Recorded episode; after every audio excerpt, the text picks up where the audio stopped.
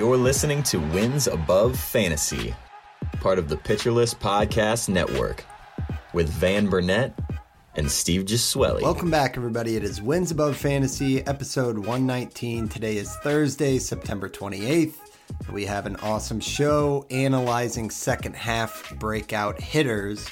And uh, we got a pitcher edition that we'll have to do soon, but Steve and I are going to be talking about uh, about a half dozen guys who have broken out in the second half to some extent.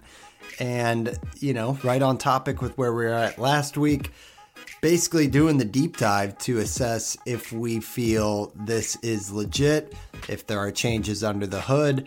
Uh, only six players to talk about. It's a little bit less than usual shows, but that's because a topic like this, there's no shortcuts. We're, we're rolling up the sleeves and starting the thorough off-season prep.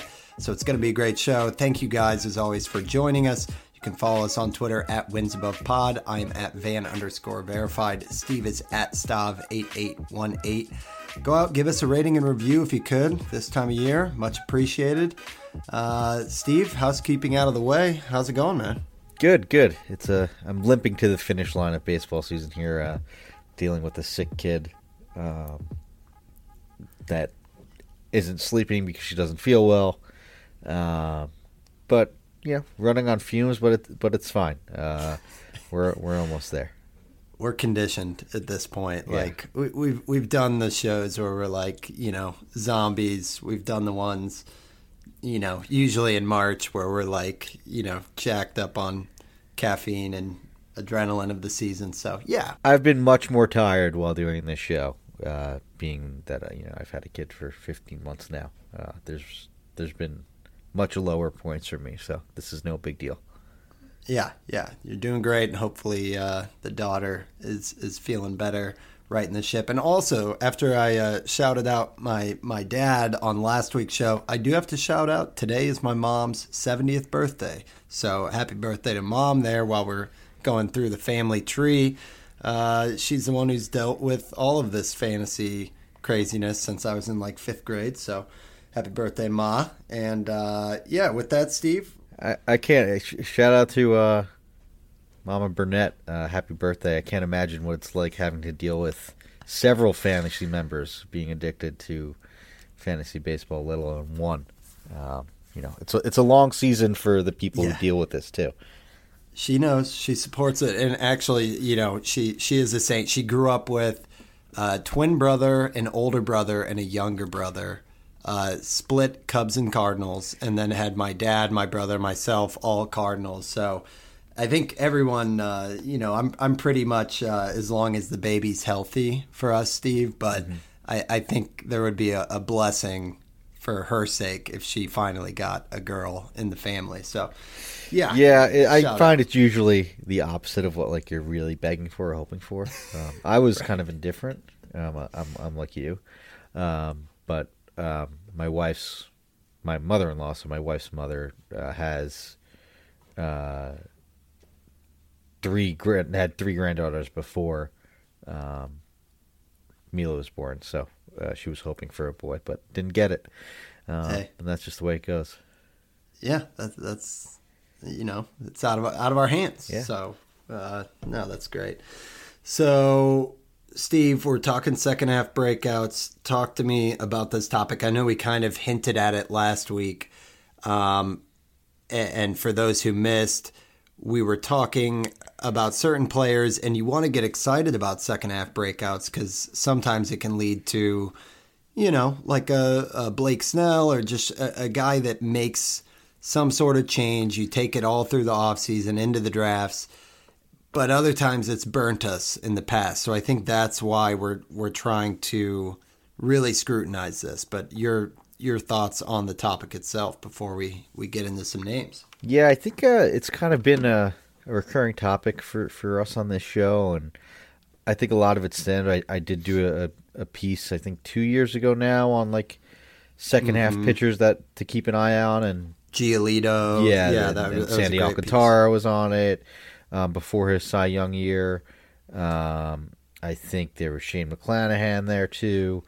Um, and, and it was just a useful way to to find like undervalued guys for for the next year. Um, I think we've also ran into some cautionary tales more on the hitting side. I think because with pitchers, a 15 start sample, I think you can get a lot more information, at least information that's sticky, um, mm-hmm. as opposed to hitters where it's you know the shape of a hitter season. Uh, just depending on when they get hot or, or, or, when the schedule is in their favor or a combination of both, there's a lot more noise. Um, and I think you can get caught up in smaller samples with hitters. Um, so I'm glad we're focusing on hitters here.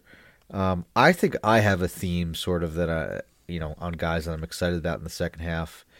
Um, that you know maybe maybe I'm I'm lean I'm leaning away from that I'll I'll get into when we get we get the names. Not giving any spoilers, but okay. um, yeah, I, I, think it's a, a, good process. But you just have to be be cautious of the fact that there is a lot of noise in small samples with hitters, and the second half is a small sample. It's only what like it's not even truly the second half of the season if you do it from the All Star break. There's less games right. in the quote unquote second half, so yeah, uh, it's a dangerous game to play. I think another thing is knowing how head over heels I, have gone in the past couple years over over some of these names. I think no matter what, I'm going to take it with a grain of salt, but look for tangible changes, which is usually the case. Um, but also just try to look at the whole body of work because the nature of this exercise. I don't know about you, Steve, but I had Fangraphs pulled up. I had the first half, second half splits, looking at a lot of stuff under the hood and it's easy to try to see two different players there, but also looking on this show as we record, I'd also like to look at kind of the overall line and just assess does that feel right from you know any changes that were made and, and start to just kind of project out what what type of player I would expect them to be for next year. So yeah, I think uh, it's going to be fun to track the trends on this. And like you said, we'll switch to pitching. Maybe not next show because next show will be the first time that that final regular season stats have ended. So we might do kind of bold predictions review and uh, and chalkboard with some final numbers. But you know, if not next show, the one after, we will get to second half pitchers as well because I, I agree with what you're saying. You might see much more of a sticky change or introduction of a new pitch, things like that. So, uh, anything else to add before we we jump in and you lead us off, Steve? No, I think that's a great point. It's just the the I, I think uh, and not to pick on you or anything, but like the Yasmani Grandal second half uh, is the first one that comes to mind. Like he wasn't that you know 320 hitter he was in the second half of what 2021 or whatever it was uh, 20, no, he might have been a 220. Might have been um, a 220 hitter. Yeah, it, it, he's more of the whole year. Like a better representation of these second halves is um, the whole year. But if you deep dig deep into underlying numbers and and can tie process into new results, that's the way to go about it. I think. Yeah, I mean the the, the Hall of Shame even recently, and I, it took me five seconds to rattle off like Jorge Soler, Yasmani Grandal, Eloy Jimenez last year, Joey Meneses last year. So you definitely have to approach these with caution, but also we're not going to ignore guys who ended on a heater, especially if it seems like a change that we would hope would would roll over into next year or think that would roll over into next year. So, Steve, lead us off here. Uh, talk, let's talk through the first one, what you were seeing, and then let's uh, just kind of riff on what we're thinking for them uh, in the future. Yeah, the first guy for me is Michael Harris. Um, I think we talked about him a lot as a buy low.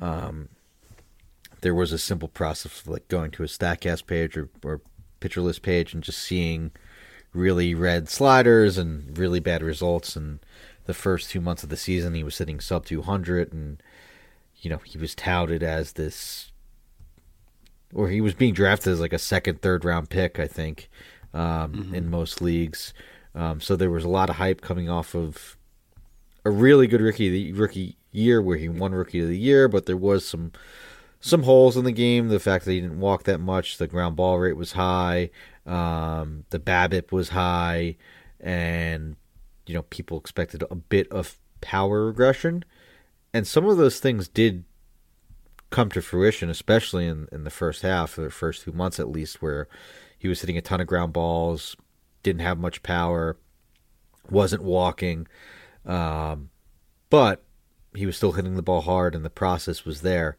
Um, a lot of like the overall stat line differences can just be pointed to BABIP difference. It was a 286 BABIP in the first half, 372 in the second, um, and last year, uh, Michael Harris also ran a, ran a pretty high BABIP. Um, I'm pulling that up right now, but um, I, I think there's there's more to just writing it off to a BABIP difference and some luck and some normalization there. Agree. As a guy Yep. who hits, um, you know, the ball hard and has always hit the ball hard in the two years that he's been here. Um, yeah, last year was 261 his BABIP, so relatively high. It was even higher in the second half, but you know there was a 10% power rate there, 45% hard hit percentage, and those things carried over this year. The, there was a 10% power rate, 48% hard hit. But in the second half, what has me excited is the fact that the ground ball percentage went down from 54.1% to 41.5%. That's And it wasn't an increase in fly balls. It was all line drive rate. It went from 14.8% to 29.5%, which there's a lot of noise in line drives. Uh, there definitely could be some regression there. But if you're going to hit that many line drives, that's how you're going to hit for average.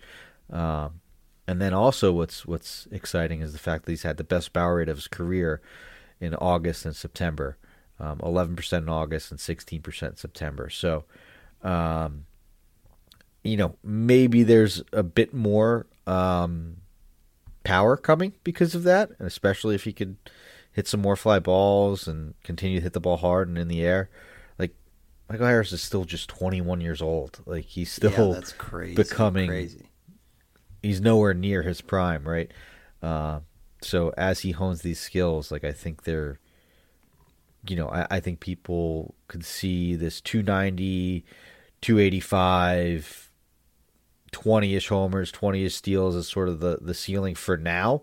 But there may be a level beyond that as he taps into to that power and starts to hit more uh, balls in the air like he did in the second half. Yeah, this is uh, this is a great one. He hits to all fields. I mean, I mean, you talked about the power upside, which absolutely is right, Steve. Like that was what I was looking at on just like his month over month charts. His barrel rate uh, rounded out the month of August, eleven point seven percent. In the month of September, a sixteen percent barrel rate. So I know it's just one month. You don't want to overreact, but that's the path forward to to you know 25 homers a, a year instead of like just chalking him up as a 2020 guy. The other thing is, I think when we saw him hit 297 last year, we were all like, oh, yeah, that's going to come down. Maybe he's a 275 guy. But now that he's hit 290 on this season, and like you mentioned, the line drive rate, like just month over month, it's increased. In the month of April, his line drive rate was 10%, then 20% in May and August 35% line drive rate and then 37 in September. So it's just gone up every single month to where now you look at his XBA at like a 299 and yes, the BABIP might have been a lot higher, but also to some extent when you've got you know 90th percentile sprint sprint, sprint speed and you're roping line drives to all fields like yeah, that's going to run a high BABIP. So yeah, what's uh I guess he was he was a third rounder this past year. He probably disappointed. Is that fair to say? Um, I think Or he kind of like met he expecta- Yeah. Maybe people expected a bit of growth there uh, at that stage, and he kind of just repeated what he did in. Because he had the 19 homers and almost like I mean Yeah, he, had, he basically games, had but it felt 80 like less a half a season. He basically had Yeah. 80 less at bats last year and did the exact same thing. Um, so yeah, it probably was a bit of a disappointment. I think he'll go around the same, you know, maybe three, four territory rather than you know creeping up to the round two sometimes. Um, but uh, if there's, I'm a little more interested yeah, at that same, price though. Same, uh, because also like what's going on with the why is he a 20 year old speedster the only one in the majors who hasn't turned 20 steel speed into like that's that's where Nico Hoerner was last year yeah, more or less and, and, and who and knows, now Hoerner's 40 plus so there could have been some more Acuna- stolen bases um, if he wasn't hitting, you know, 160 through the first two months of the season or whatever it was, too. Right? Yeah. And that good of an offense, I think uh and he's still back end, right? Yeah, so he's he's the mini leadoff. That that's really hurting him with the RBI total, but you should expect him to have like 80 runs feels like the floor. I think 2020 kind of feels like the floor and maybe the batting average is like a 280 floor. Like that's a great you know, a, across the board, a great floor guy who could be, you know, would you wouldn't be shocked next year if he went 25, 35. No. He improved his strikeout rate. Um, his max EV, I know that's a flawed stat, but it's still a good indication of raw power. Is top 10% of the league this year. Um, you know, you brought up the XBA. I was going to bring that up. Uh, I think that the arrows pointing up on Michael Harris in the second half was an, it was an indication of of um, some some good growth. Yeah, it'd be nice if they could move him out of that lineup spot, but Uh, yeah, I think what, it, it'll um, come. I think as as you know, it, he's not going to bat lead off with Acuna, but um, and you know the fact that he doesn't take that many walks probably is, is hurting him, and that lineup is so stacked. But I think they'll you know start to move him up to like even if he's like sixth or fifth, like that's still a really good spot. Yeah, it looks like uh, just on roster resource, it looks like he's at sixth on page. Let me just pull up. I'm curious if he's if he has moved up because that would even that would be yeah. So they did they did move him up to to six at some point, and even had a some games at leadoff. Okay, so they're not married to him being that you know right before Acuna thing. So uh, I, I like it. I think if he for whatever reason turns into like a fourth, fifth round for sure. But if, if we get a discount from third round to fourth round, that's someone that I'm kind of buying buying the bounce back with the upside. So really, really good call out. Anything else to to add on Harris before we shift here? No, no, I think we could go to go to your first guy here. All right, so shifting over to mine, we got another youngster here in Triston Casas. So Casas, uh, yeah, it's it's a name that we've been interested for a while, Steve. I think we are waiting for, you know, a, a breakout. I've watched him really closely because he's kind of a points league specialist with his ability to take a walk. And now you look at what he's done on the season uh, 24 homers, a 263 average, 857 OPS. And you kind of say, like, that'll do. That's solid. 65 RBI, 66 runs. I know the Red Sox as a as an offense were down a little bit, but he's usually hitting cleanup. The second half though for Casas is really tempting with a, a 317 average, a 1031 OPS, 15 home runs in just 54 games. So well over a a 40 homer pace there for Casas just in what he's done in the second half a lot of that was July, where he had seven homers, 1,200 OPS. Uh, just looking at more on the second half, that was that line that he put up was good enough for sixth in the league in WRC plus. I know you called him out last week when we were talking about like Suzuki and those guys that he kind of stood out. So thought we'd do a little bit of the deep dive here. Uh, second half again, 13.7% walk rate is terrific. Uh, a 23.7% strikeout rate is very manageable. The 365 BABIP, very high.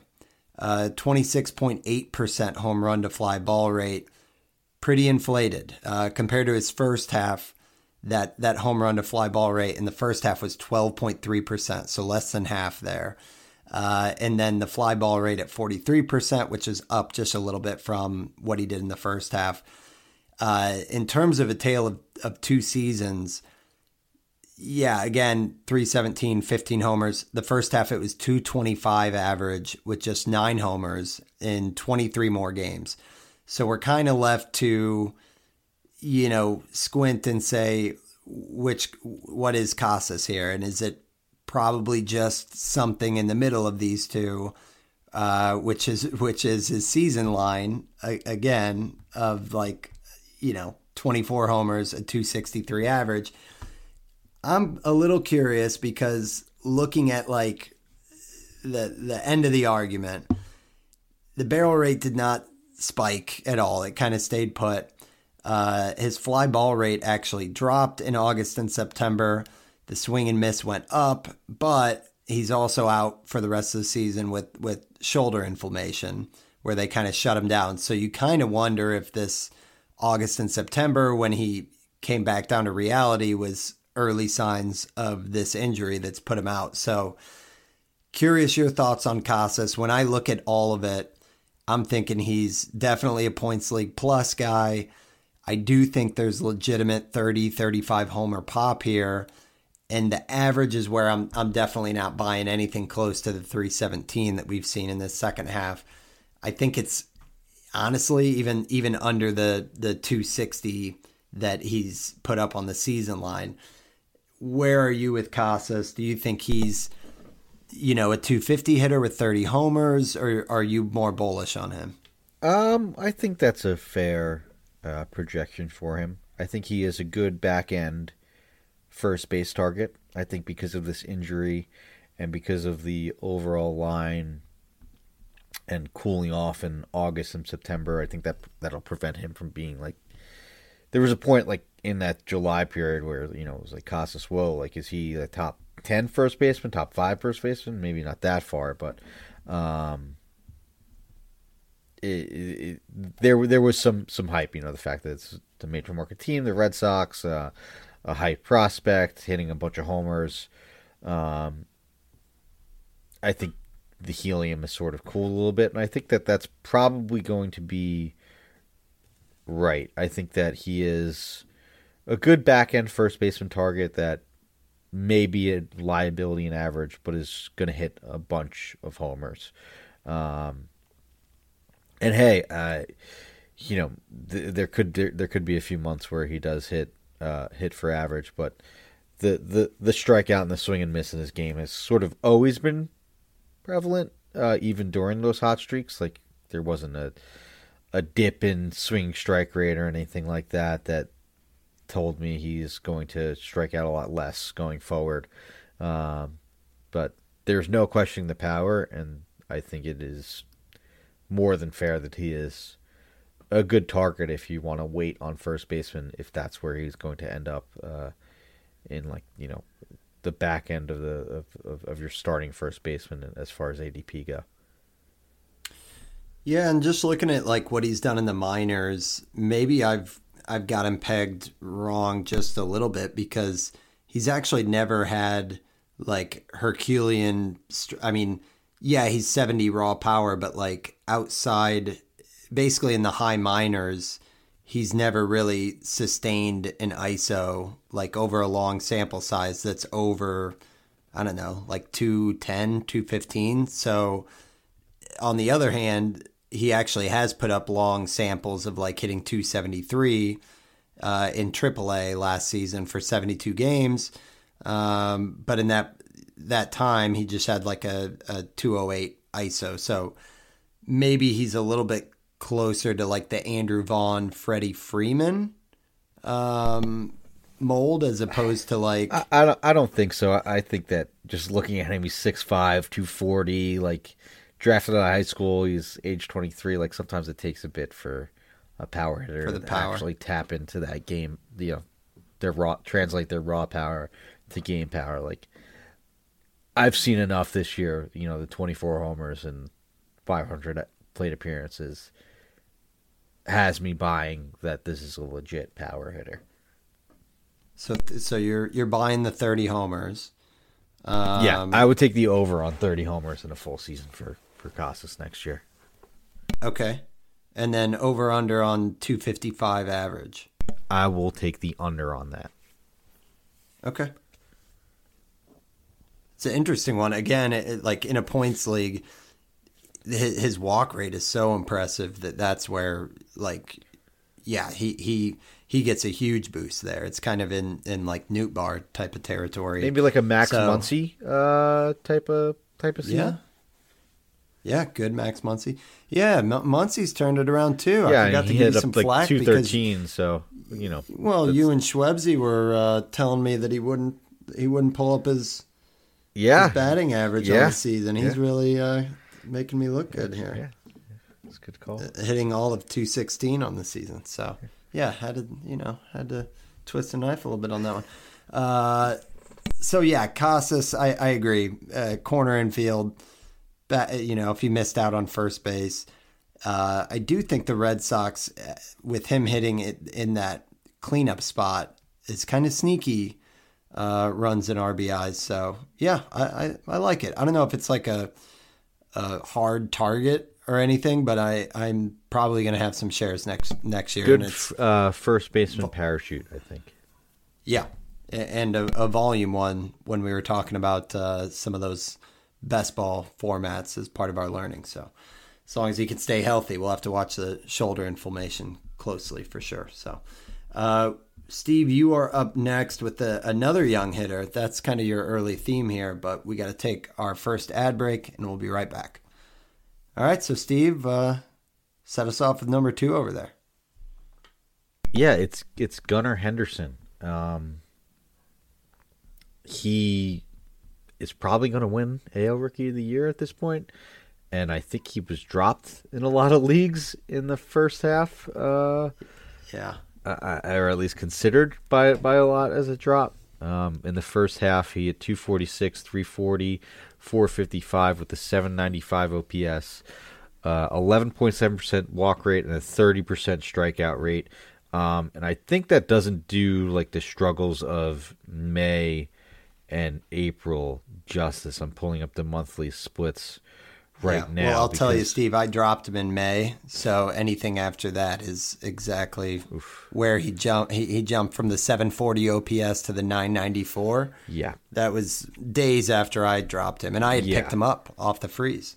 In April, he had a 669 OPS, and in May, he had a 740. So towards the end of May, there, uh, the the rest of the way, he hasn't had an OPS in a in a month lower than 819, which was which was August, where he's still at 282.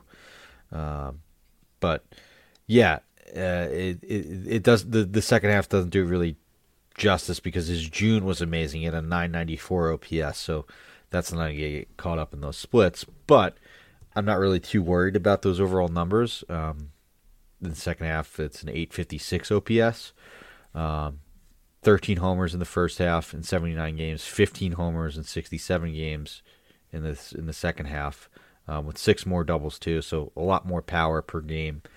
But the the really interesting thing is the fact that he cut his strikeout rate by nine percent, thirty to twenty one percent, and cut his walk rate by like four point seven percent, um, or five or, or five point seven percent, um, eleven point seven to six point to six percent. So he got a lot more aggressive. He started swinging a lot more. Uh, I put a nice uh, rolling graph chart from Fangraphs in, into our rundown that you can't see, but um, you know I'll I'll do my best describing it. Um, he basically swung a lot more and swung a lot more in the zone, all while his swinging strike rate basically stayed the same. So he became a lot more aggressive, didn't swing and miss more, and swung more pitches in the zone and pitches overall, and did a lot more damage with those. So he was basically being way too passive, and yes, his walk rate took a big hit because of that. But I would take that trade off with that increase in power and decrease in, in, in strikeout rate.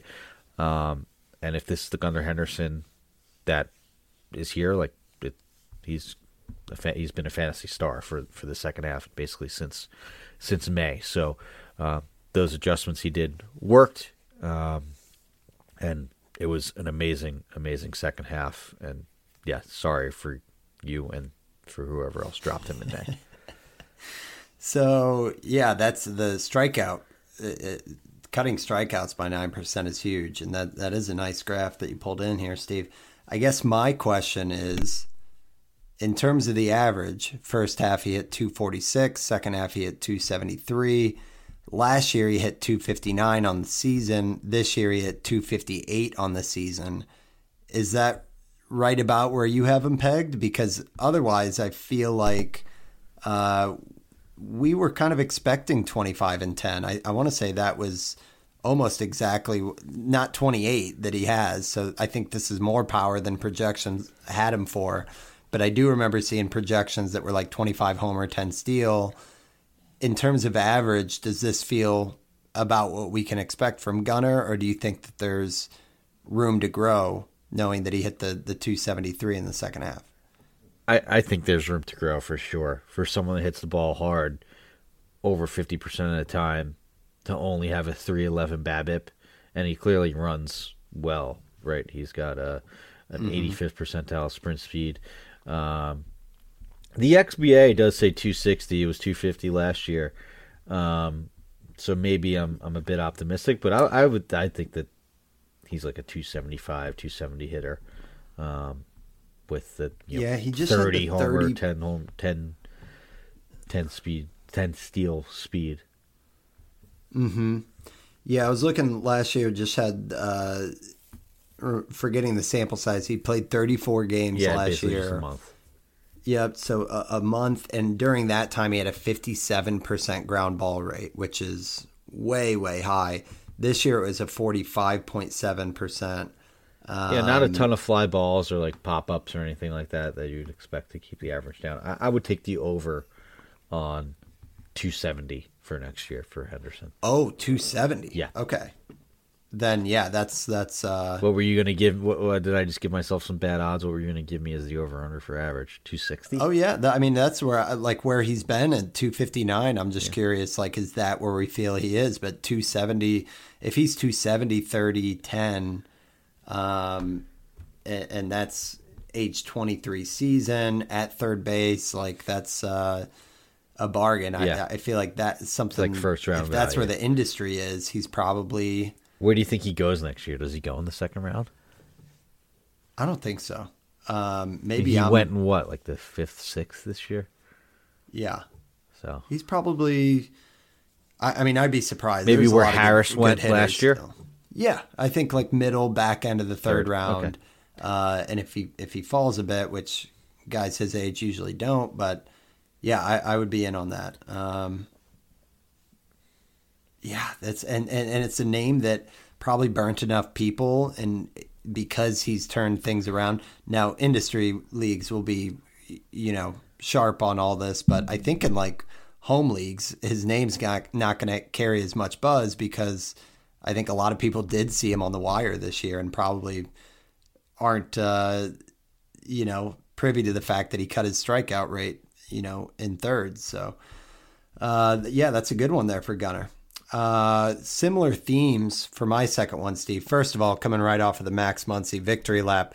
Now I got to flip to the other side of this because we had a board bet at one point where I was bagging on Juan Soto saying, I, I think I said that he would not be a uh, was it second round or like top 18 guy or something and you were like oh i'll take that bet i think he's done enough in the second half to where he definitely will be uh, the second half he had 20 homers hit 290 and had five steals uh, the first half he even righted the ship from the first couple months where he had 15 homers six steals a 265 average so really the biggest difference here is five more homers and uh, 25 points on batting average. So, uh, what is Soto doing beneath the hood? The biggest thing I saw, Steve, is that it's actually the similar to Gunnar. the swing rate for Juan Soto, a guy who walks 20% of the time. He walked 15% of the time in the second half and struck out 5% less. So I did a similar thing you did with Gunnar Henderson and looked at his swing rate. It rose month over month since May. Uh, the chase rate flew up in the second half, which usually is a bad thing, but the chase miss rate dropped. So while he's chasing more, he's hitting more balls. The launch angle went way up as well in the second half, which we all know the ground ball rate is is a, an issue for Soto. So this is another really good example of like a guy who's almost the hallmark uh, of you know plate discipline, finally at some point just said like I'm swinging, and I don't want to like overreact because Soto is Soto, but to see his batting average jump 25 points, his BABIP actually dropped uh, 25 points, and he and he still had 25 points of gain on the batting average. So he's doing things right. Um, and yeah, I'm just uh, the hard hit rate followed as well. It rose six percent. So very interested in what Soto did in this second half. Curious if it's going to roll over, but overall, now when you look at basically the the season line and him reaching 35 homers, 11 steals, I know that uh, strangely enough, those numbers don't like jump off the page with the things that like Acuna is doing and everything. But when you look at a, a 276 average, 35 homer, 11 steal, like I'm starting to warm up to Soto being like a top 10 pick for me. And maybe that's too high, but uh, I think I'm back in, Steve. No, I think that's fair. And I think I would take him around there. Uh, I think last year is just an outlier, especially in the second half. He had that back injury and that really hampered him. He had the trade where, like, you know, the the organization like leaked information about his contract negotiations, which he was upset about. So I think that was just a one-off, and this is like who Juan Soto is. Like it's no PS above 900 again, like well above 900. Like that's I, I think what we have come to expect from Soto. And sure, there may not be ever like a 45 homer season in there, but I mean, he's got 35 this year, and I think there's some room for for batting average improvement. Like you said, like there's been a bit of bad BABIP luck. His XBA is 282. Um, you know, uh, he, he doesn't hit, you know, so many fly balls that, that you would expect a a, a bad um, a bad batting average or anything like that. Um, you know, there, I mean, there could be some more line drives, which is a bit of a noisy stat too. Um, as far as year to year. Uh, that could get above two, 20% again, like it was in 2021 and 2019. Um, so uh, I, I think that Soto was undervalued this year and potentially could be undervalued next year again. Yeah, hard, highest hard hit rate of his career, uh, most homers of his career. The barrel rate is back up to where it was in 2021 when you know that was the season he had 29 homers and hit 313. So yeah, I think that uh, there's enough here for me to to be back in. So and sure, the strikeouts have gone yeah. up, but it's still just 18 percent, which is crazy for it to go up four percent and still be really really good. Yeah, I'm fine with him being being more aggressive. And honestly, I mean, even in five by five, we talked a little bit about for someone who walks that much you're losing batting average when they're not swinging, uh, just because they're they're walking so much, and you don't get that stat in in five by five. So, yeah, yeah, the eighteen percent walk in five by five is much better than like the twenty two percent in twenty twenty one. Like that's a that's yeah. a that's a big deal. Yeah, you'll take it. Uh, so we got two more here, Steve, and, and going back to you, and then I don't know if you saw, but mine's kind of a wild card that we're rounding out with, but We'll take our second ad break and we'll be right back. All right, so Steve, uh, feel like this guy's on the uh, the WAF first team or second team. We've talked about him for several years, but talk to me about Francisco Lindor here. Yeah, I feel like we we talk about him a bunch because of similar things like slow starts, disappointing first halves, and then like there hasn't really been a year, maybe other than 2021, um, where he was like an overall disappointment. But Lindor kind of did it again, although it's in a weird shape because like his OPS has was higher in the first half, but he hit just 239. In the second half, he had 265 um, with 17 stolen bases in the second half versus 13 in the first. Um, and I think it's just like mainly BABIP driven, and I, I don't know. Lindor is a, a polarizing player. Like I always have people texting me like like what's up with Lindor like maybe because I'm in New York and a lot of people are Mets fans um like is he just not that good? And it's like no he he is good. And like he has a 30-30 season. He just had two, three homers today and a doubleheader. Um and and if you you know you would have listened to like New York sports talk radio in the first half or in April and May uh, with Lindor, that would not have been the case. Um, you know, maybe he's just a slow starter, and maybe this is more soft analysis, and there's nothing as far as like hard hit or strikeout rate change. Like those all look the same month over month, but I think people need to understand that Lindor is not like this 280, 290 hitter. He is like a 250, 30 homer guy that, you know, probably has a bit closer to an 800 OPS rather than 850, but it's still a really, really good fantasy player. Like he's 30 stolen bases and only caught three times this year. Um, 30 homers after hitting, you know, 26 last year. Um, maybe he's just a post All Star break target, post April May target. Um, again, I, I, wish there was some more, um, you know, change in fly ball rate or hard hit rate, but yeah. they all really look the same. And they I think that's yeah. just because uh, maybe it's just a reminder to be like, look at Lindor's baseball card over the last three years, and that's what he's going to be at the end of the year. Uh, at, at least while he's you know closer to 30 than he is to 40, you know. Yeah, and it's it's um maybe it's easier to look at Lindor this season versus last in terms of tweaks uh, because the ground ball rate last year was 43.5%. It's dropped to 34%. So he, he's basically raised his fly ball rate by 4%, his line drive rate by 4%. So that's tangible. But you're right, Steve. Like when you look at uh, month over month or first half to second half, it's impossible to see anything that like to to our he was unlucky analysis, in the first half. Like, I yeah, that's, that's lazy, pretty much it. He was. He was unlucky in the first half. I mean, again, year over year, his barrel rate's up a little bit. Um,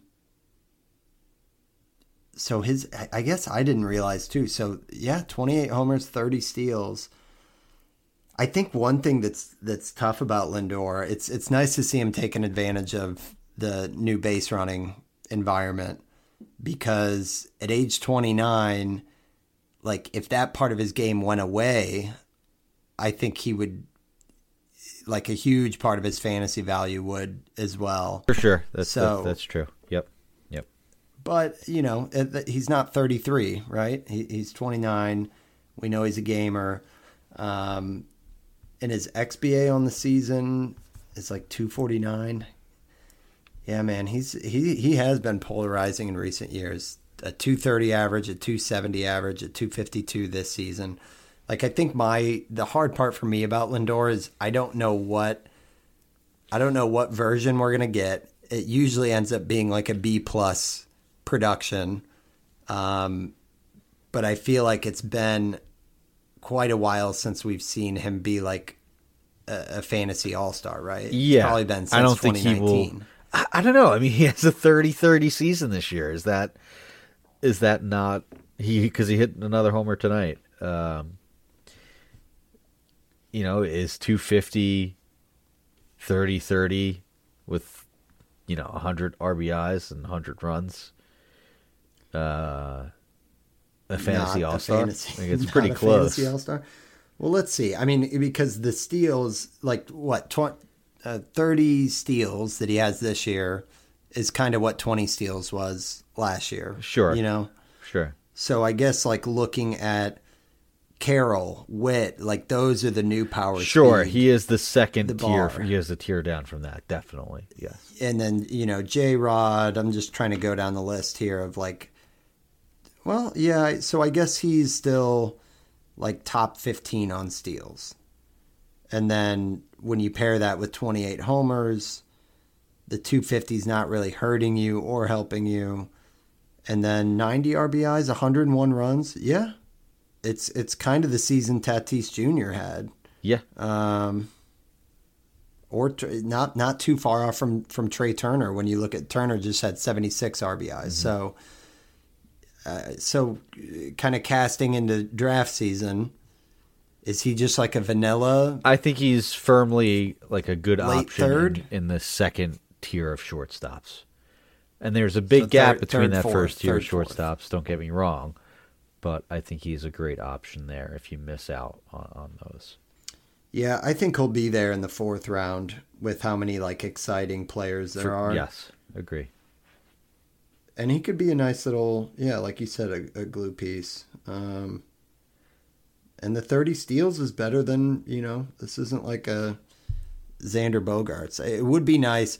I just feel like for the hitter like how seasoned of a professional he is i would love if he could uh, you know easy to say would love if he could just kind of like solidify the average a little bit. Because there was a five year stretch where he was 300 273 277 284 and then it's just been in the past five years where he's kind of Sure. averaged out Yeah. Mm-hmm. as like a 245 250 hitter and that's kind of annoying for a guy You who's would a hope the shape of his career, if he is going to stay a fantasy second team All Star, let's call it, yeah that when the steals wither away, the batting average and power, the batting average goes up and power remains, right? Like if he Yeah. became like a 285, 30 homer, 10 steal guy, you know, that's how he would prolong his fantasy stardom. I don't know if that's possible, but that's what, Yeah, what, and- and I, but I don't see the steals going away like next year. You know? No, not next year. And and can he can he take a step forward again on power? Like I know the 28 will take, but it wasn't just rabbit ball 2019. Like he had he had 38 homers in 2018. Yep.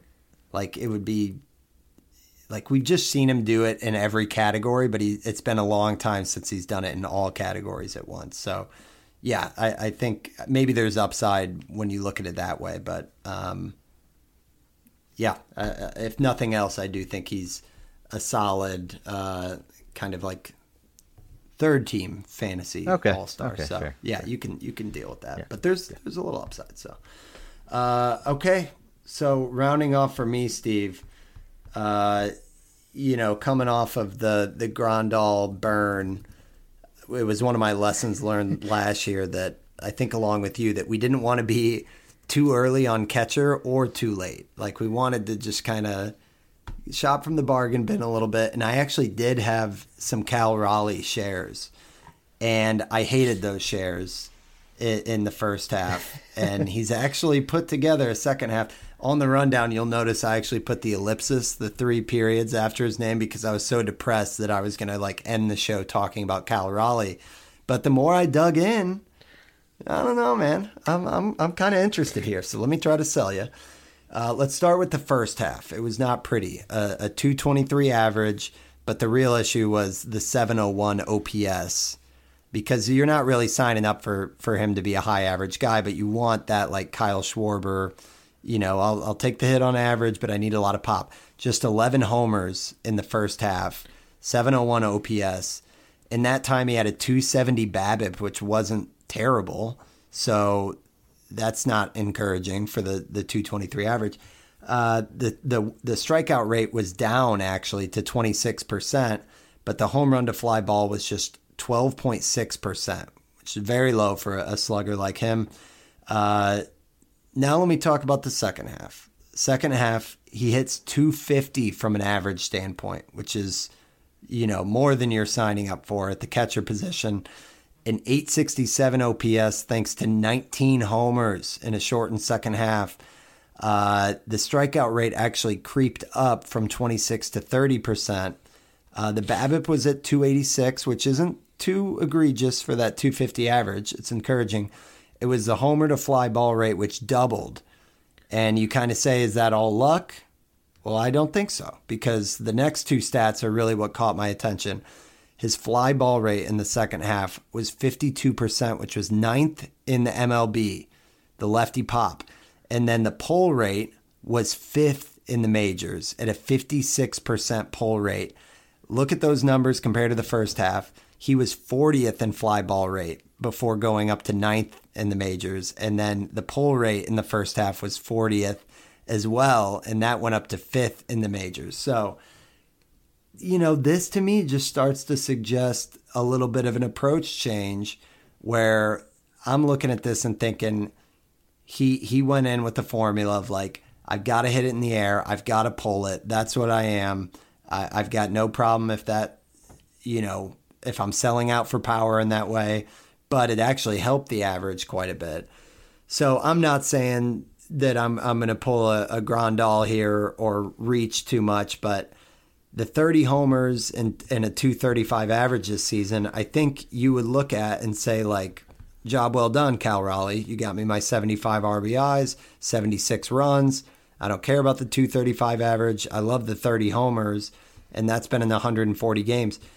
I think if he can carry over this approach, it's not, and you can't forget that in, in 2022, he had just 119 games and he had 27 homers. So I'm starting to think that this could be 35 40 homer territory.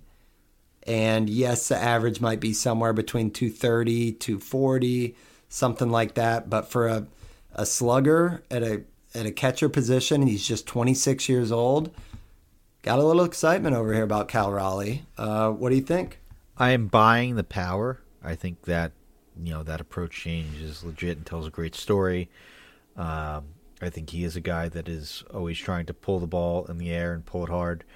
I am not buying uh, the average. Like everything that he does, even with that approach change in the second half, um, the increase in K rate, um, the swing and miss uh-huh. that's in his game. Um, I think a 286 BABIP is a bit high, and the fact that he, hit, he he's hitting 235 may get people a bit too excited this year. Uh, I think that much. It, I I think I would buy his 2022, which is still really good. You know, 27 homers and 417, but I think that average is going to be around 200.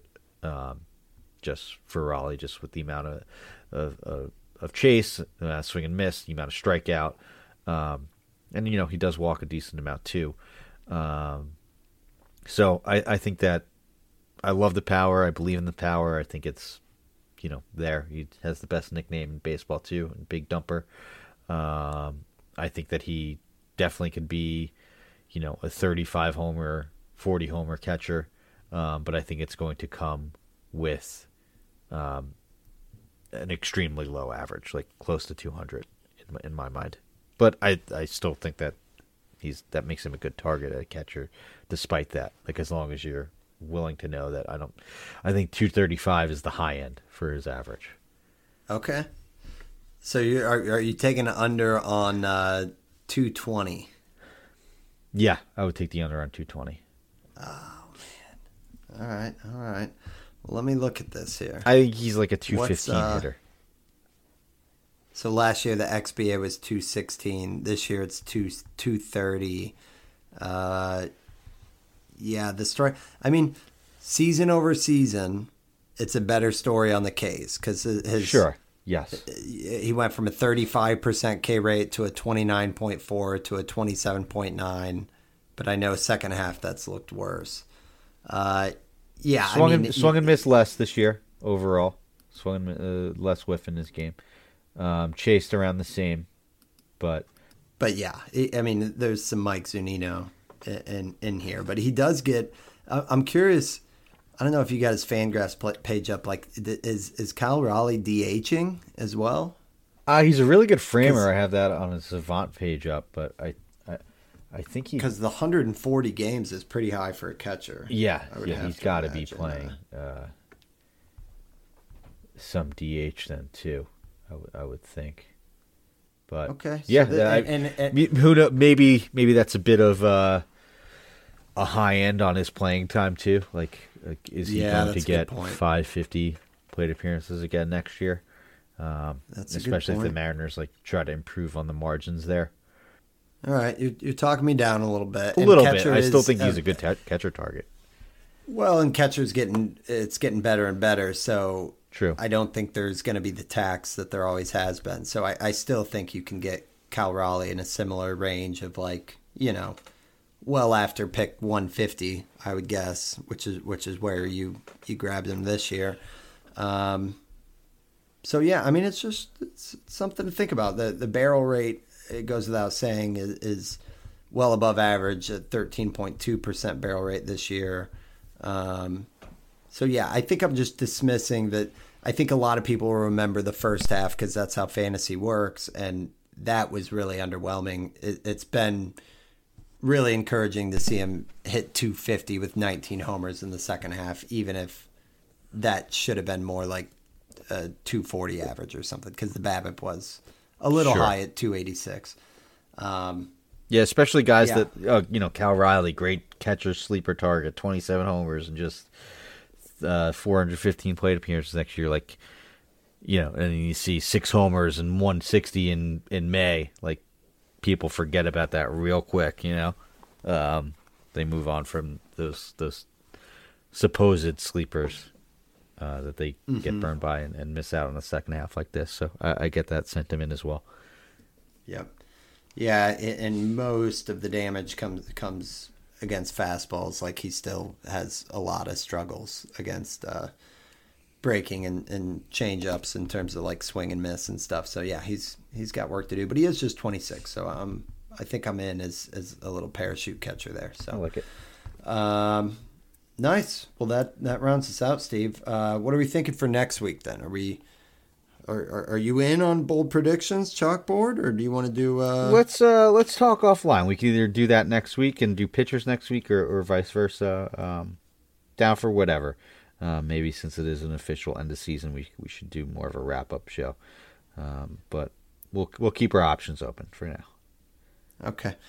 And in terms of your trend, Steve, you teased it early on, but I'm not sure I ever heard you say uh, the trend. On Yeah, I, I. I think more of a track record, right? Like, I don't want to just base things off of one second half. I know Gunnar might have been a bit of an exception, but he is like the top end prospect, right? And we Yeah. had even a bit of a sample last year, but you know, I'm much more um, confident in a guy that I'm not just putting all their ba- eggs in the basket of of the second half next of one one season and one second half, right? Like, you know, Lindor's been a first rounder um, in years past. Uh, Michael Harris, we have two full seasons of this now at this point.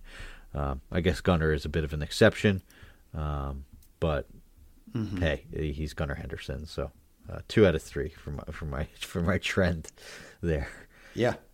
Yeah, there's the the exercise alone made me look twice at, at names that I I kind of had pegged in my mind what type of player they were, which is the whole idea. So uh, love that, and I think actually, Steve, we've we've got a Discord shout out that we got to include here as well before we. Wrap, Oh yeah, right? that's right.